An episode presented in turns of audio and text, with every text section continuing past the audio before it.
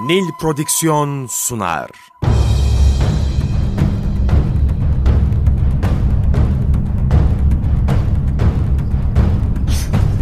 Günaha bulanmış hayatlar.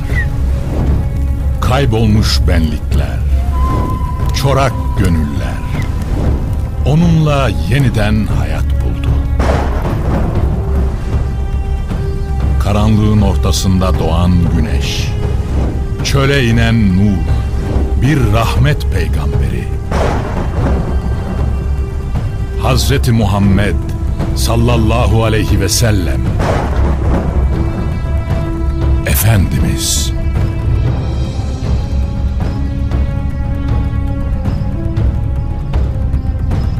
Eser Reşit Haylamaz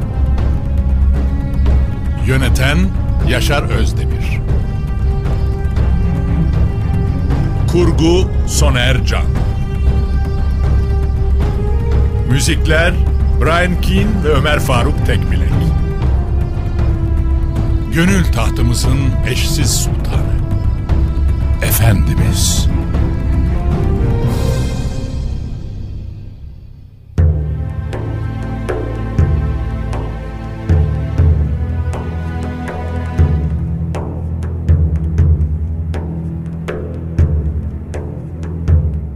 Artık sıra ganimetlerin dağıtılmasına gelmişti.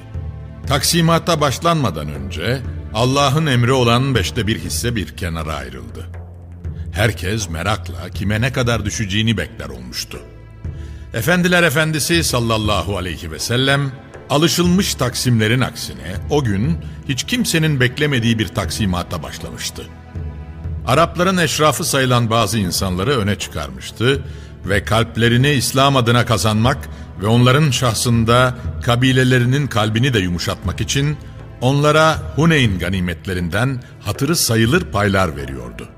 Hakim İbni Hizam'a yüz deve verince o ikinci bir yüz deve daha talep etmiş ve bunun üzerine Allah Resulü ona şunları söylemişti. Ey Hakim! Dünya malı çok tatlı ve caziptir. Kim onu gönül güzelliğiyle alırsa onun için bereket vesilesi olur. Ancak her kim de onu nefsinin arzuları altında kalarak hırsla talep ederse bereketi gider. Ve o insan sürekli yediği halde bir türlü doymayan adam gibidir. Yukarıda olup da her zaman veren el, altta duran ve her zaman alan elden daha hayırlıdır. Ve sen verme konusunda önceliği sana en yakın olanlara ver. Büyük bir mahcubiyet duyuyordu Hakim İbni Hizam. Yüzünün rengi değişmiş ve efendiler efendisinin yüzüne bakamaz olmuştu. Yavaşça başını kaldırdıktan sonra şunları söyledi. Seni hak ile gönderen Allah'a yemin ederim ki ben senden sonra hiç kimseden bir şey istemeyecek ve bir başkasından herhangi bir şey almayacağım. O ana kadar gelişmeleri büyük bir dikkatle izleyen Safvan İbni Ümeyye'nin Efendimizin insanlara yüzer yüzer verdiğini görünce ona hayranlığı bir kat daha artmış ve önünde bulunan vadideki koyunlarla develeri süzmeye başlamıştı. Onu bu haldeyken gören efendiler efendisi sallallahu aleyhi ve sellem yanına yaklaşacak ve ''Vadideki bu görüntü senin çok hoşuna gitmiş olmalı ey Eba Vehb'' diyecekti. Arkasını dönen Safvan ''Evet'' deyince Efendimiz sallallahu aleyhi ve sellem içindekilerle birlikte hepsi senin olsun deyiverdi.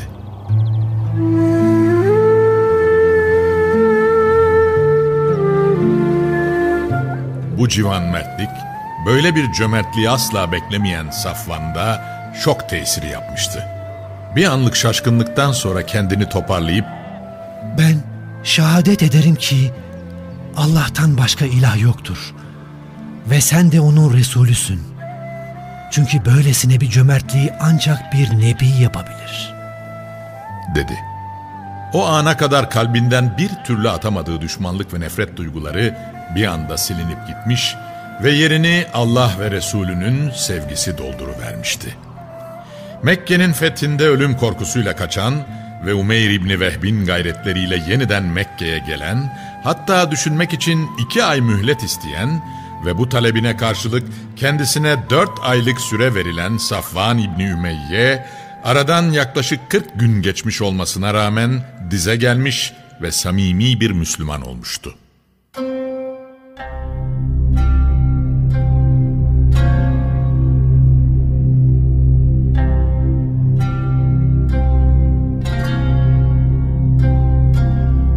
Diğerlerine nispetle Abbas İbni Mirdas'a daha az pay düşünce, o büyük bir alınganlık göstermiş ve insanların arasında şiir söyleyerek Efendimiz'i tenkit etmeye başlamıştı. Çünkü Safvan İbni Ümeyye, Akra İbni Habis, Uyeyne İbni Hısn ve Hakim İbni Hizam gibi insanlara yüzer deve verilirken ona kırk deve verilmiş ve oysa bunu statü farklılığı olarak algılamıştı. Şiirinde kendisiyle atına düşmesi gereken hissenin Akra İbni Habis'le Uyeyne İbni Hısn'ın arasında bölüştürüldüğünü söylüyor ve hakkının yenildiğinden yakınıyordu. Halbuki ne Akra İbni Habis'le Uyeyne İbni Hısn'a verilenler bir hak edişin neticesiydi, ne de kalbi İslam'a ısındırılmak istenen müellefe-i kulubün dışındakilere verilenler birer zulüm sayılabilirdi.'' Böyle bir durumda herkesin payına düşenle iktifa etmesi ve kendisini bir başkasına verilenle kıyaslamaması gerekiyordu. Zira Allah Celle Celaluhu ona elde edilenlerden müellefe-i kulüb statüsündeki insanlara da pay vermesini emrediyor ve Efendimiz sallallahu aleyhi ve sellem de bu konumda gördüklerine gelişlerini kolaylaştırmak için daha fazla veriyordu. Onun bu şiirleriyle içinde bulunduğu tavırdan haberdar olan Allah Resulü, önce onu huzuruna çağıracak ve sonra da benim hissemle atım Ubeyd'in hissesini Akra ile Uyeyne arasında bölüştürüyor diyen sen misin? diye soracaktı. O sırada Allah Resulü'nün yanında bulunan Hazreti Ebu Bekir, Abbas'ın ne şiir söyleme ne de nakletme özelliğinin olmadığını, bunları onun söylemiş olmasının mümkün olmadığını söyleyerek söz konusu şiiri bir kez de kendisi orada okudu. Ancak bu şiiri söyleyen Abbas İbni Mirdas'tan başkası değildi. Ve Efendimiz sallallahu aleyhi ve sellem ashabına dönerek ''Gidin ve onun dilini kesin.'' buyurdu. Efendimiz'den bu cümleyi duyan ashab neredeyse Abbas İbni Mirdas'ın dilini kökünden kesmeye hazırlanıyordu ki meselenin gerçek anlamda dili kesmek değil, mecaz manada Abbas'ın istediği miktarı kendisine vermek suretiyle sesini kesmek olduğu anlaşıldı. Böylelikle o dilini kökünden kesilmekten kurtardığı gibi, diğerleri gibi ganimetten yüz deve alarak razı edilmiş, Efendimizin ifadesiyle onun dili de kesilmiş oluyordu.''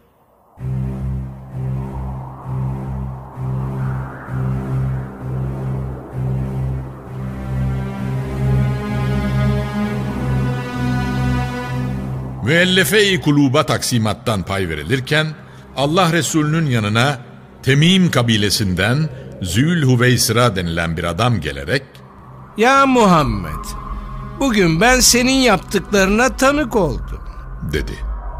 Sesin geldiği tarafa yönelen Allah Resulü de ona Evet neye tanık oldun diye sordu. Aynı zamanda Efendimiz'e Senin adaletli davranmadığını görüyorum adaletli ol. Deyiverdi. Allah Resulünü celallendiren cümlelerdi bunlar. Ve bunun üzerine o sallallahu aleyhi ve sellem eğer ben de adil olmazsam işim bitmiş demektir buyurdu. Ardından da yazıklar olsun sana. Şayet adalet benim yanımda değeri olan bir fazilet değilse o zaman kimin yanında adaletten bahsedilebilir? diye çıkıştı Zülhüvey sıraya. Gelişmelere şahit olan Hazreti Ömer'i de çileden çıkaran bir davranıştı bu ve Efendimizin yanına yaklaşarak ''Ya Resulallah, şu münafığı bana bırak da boynunu vurayım.'' diye izin istiyordu. Hazreti Ömer'in bu çıkışı ayrıca endişelendirmişti Allah Resulü'nü. Ve önce böyle bir şey yapmaktan Allah'a sığınırım dedi. Kendisini bu kadar üsse, gayretullah'a dokunacak laflar etse de en azından zahir itibariyle asabı arasında yerini alan birine karşı kılıç kullanılmasını istemiyordu. Ancak bir uyarısı vardı. Gözünü istikbale dikmiş şunları söylüyordu. Onu kendi haline bırakın. Zira ileride onun gibi başka insanlar da zuhur edecekler. Onlar din konusunda belki çok derin bilgilere ulaşacaklar. Kur'an'dan başlarını kaldırmayacaklar ama bu gırtlaklarından aşağıya inmeyecek ve okun yaydan çıkıp da gitmesi gibi dinden uzaklaşacaklar. Bir kere ok çıkıp da gittikten sonra ne yaya bakıldığında oktan bir şey görülebilir, ne okun ucunun konulduğu yerde bir iz kalır ve ne de kirişin olduğu yerde oktan bir eser bulunabilir. Zira o çoktan hedefine ulaşmış ve hayvanın karnını delip kana bulanmıştır. Aynı zamanda sizler onların namazları yanında kendi namazlarınızı, oruçları yanında da kendi oruçlarınızı küçümsersiniz. Allah Resulü sallallahu aleyhi ve sellem daha o günlerden gelecekteki ümmetini uyararak dini mübini İslam'ın daha fazla gönül tarafından benimsenmesi için başkalarının da elinden tutma adına köprüler kurup kapılar aralayarak yeni diyalog zeminleri araştırırken bazı insanların bunu fazla bulacağını ve böyle davrananlar hakkında ulu orta beyanda bulunacaklarını hatırlatmakta ve bu insanların takıntılarına kulak asmadan doğru bilinen hedefte ilerlemeye devam edilmesi gerektiğinin mesajını vermektedir.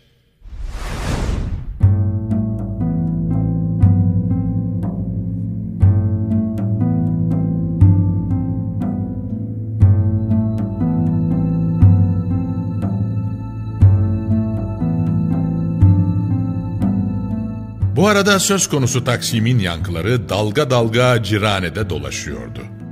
Hatta Ensar'dan biri Efendimizin yaptığı bu Taksim'i kastederek Bu adalet gözetilmeyen bir taksimattır. Ve bunda Allah'ın rızası da gözetilmemiştir. demişti. Bunu duyan İbni Mesud Vallahi de bu sözü Resulullah'a ulaştıracağım. diyerek bir çırpıda huzura gelmiş ve durumdan Allah Resulünü haberdar etmişti. Resulullah çok üzülmüştü. Yüzünün rengi kaçmış ve adeta damarlarındaki kan çekilir gibi olmuştu. Etrafına dönüp Allah ve Resulü de adil olmayacaksa kim adil davranabilir ki? buyurdu. Ardından da ilave etti.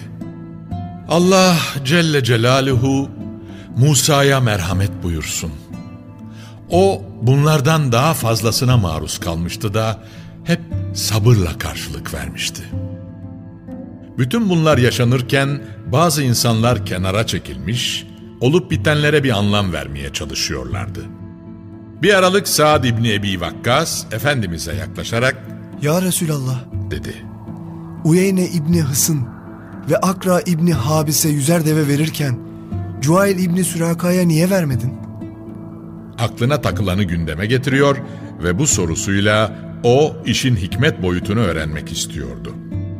Onun için Saad İbni Ebi Vakkas'a dönen Efendimiz sallallahu aleyhi ve sellem şunları söyleyecekti. Muhammed'in nefsi yeddi kudretinde olana yemin ederim ki Cuail İbni Süraka, Uyeyne İbni Hısn ve Akra İbni Habis gibi yeryüzü dolusunca insandan daha hayırlıdır. Ben Müslüman olsunlar diye onların gönüllerini almak için verdim.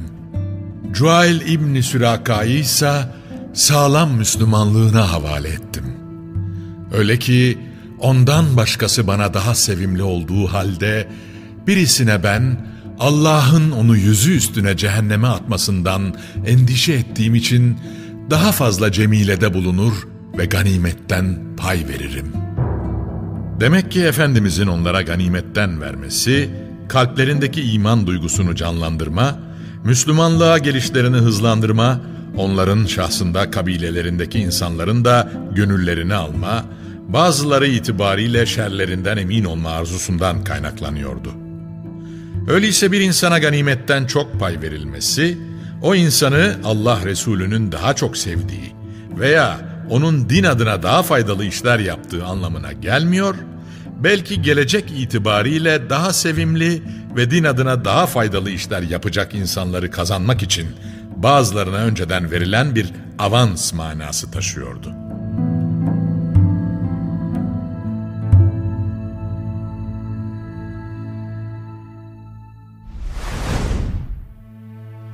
Ancak herkes Saad İbni Ebi Vakkas kadar yakın değildi.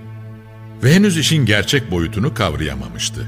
Onun için aralarında oturmuş şunları konuşuyorlardı. Allah Celle Celaluhu Resulullah'a mağfiret buyursun. Gerçekten de bu garip bir iş.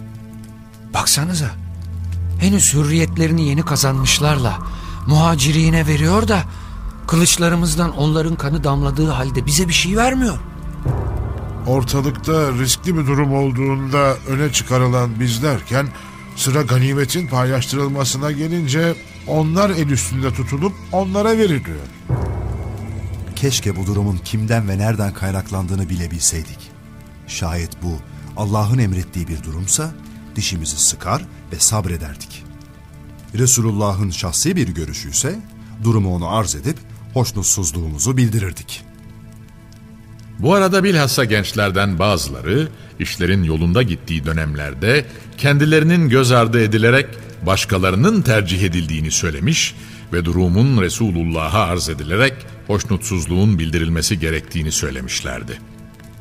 Zahire bakınca söylenilenlerin haklı olduğu zehabına kapılıyorlar ve mesele Allah Resulü'nün icraatlarını tenkit noktasına doğru gidiyordu.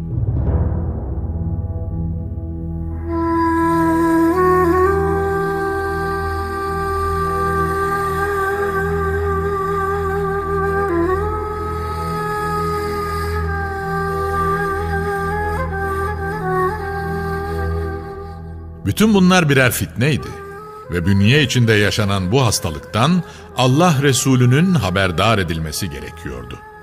Gelişmelerden rahatsızlık duyan Saad İbni Ubade, soluğu Sultanlar Sultanı'nın yanında almıştı. Ya Resulallah, diyordu. Ensar içinde bir kısım insanlar içlerinde sana karşı bir kırgınlık ve dargınlık duymaktadır. Hazreti Sa'd'ı dinleyen Efendimiz sallallahu aleyhi ve sellem hangi konuda diye sorunca da şu ganimetleri taksim ederken kendi kavmin ve diğer Arap kabileleri arasında onları dağıtıp da onlara bundan hiçbir şey vermemen sebebiyle diye cevapladı. Memnuniyetsizliğin gerekçesini öğrenir öğrenmez efendiler efendisi "Peki bu konuda sen ne düşünüyorsun?" diye sordu Hazreti Sa'da. Mahcup bir edayla "Kavmim arasında ben sadece bir insanım." diyordu Hazreti Sa'd. Anlaşılan Hazreti Sa'd'ın da anlayamadığı bir husustu bu ve o da farklı düşünmüyordu.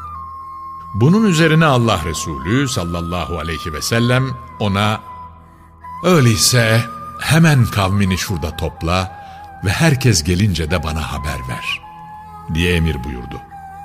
Artık Hazreti Saad dışarı çıkmış, gözüne ilişen her ensarı tarif edilen yere toplamaya çalışıyordu. Nihayet herkes gelip de ensar bir araya toplanınca gidip durumu Allah Resulüne haber verdi. O sallallahu aleyhi ve sellem de gelmişti.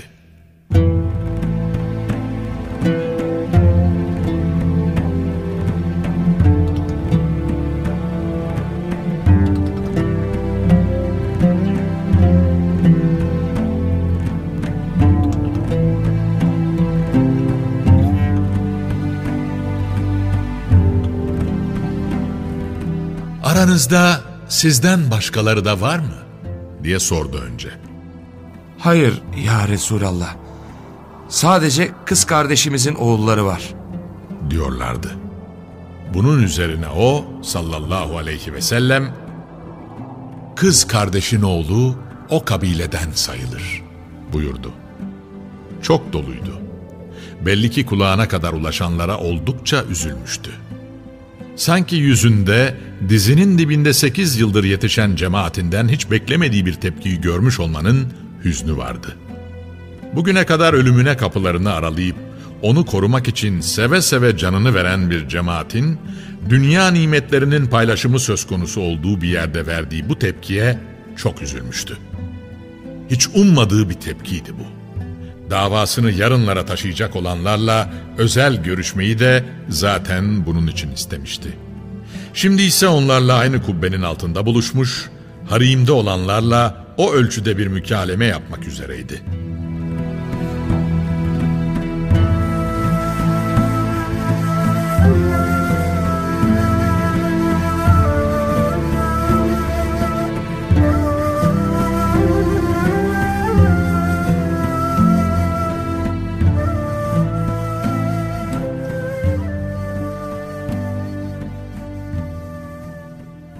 Nil Prodüksiyon sundu.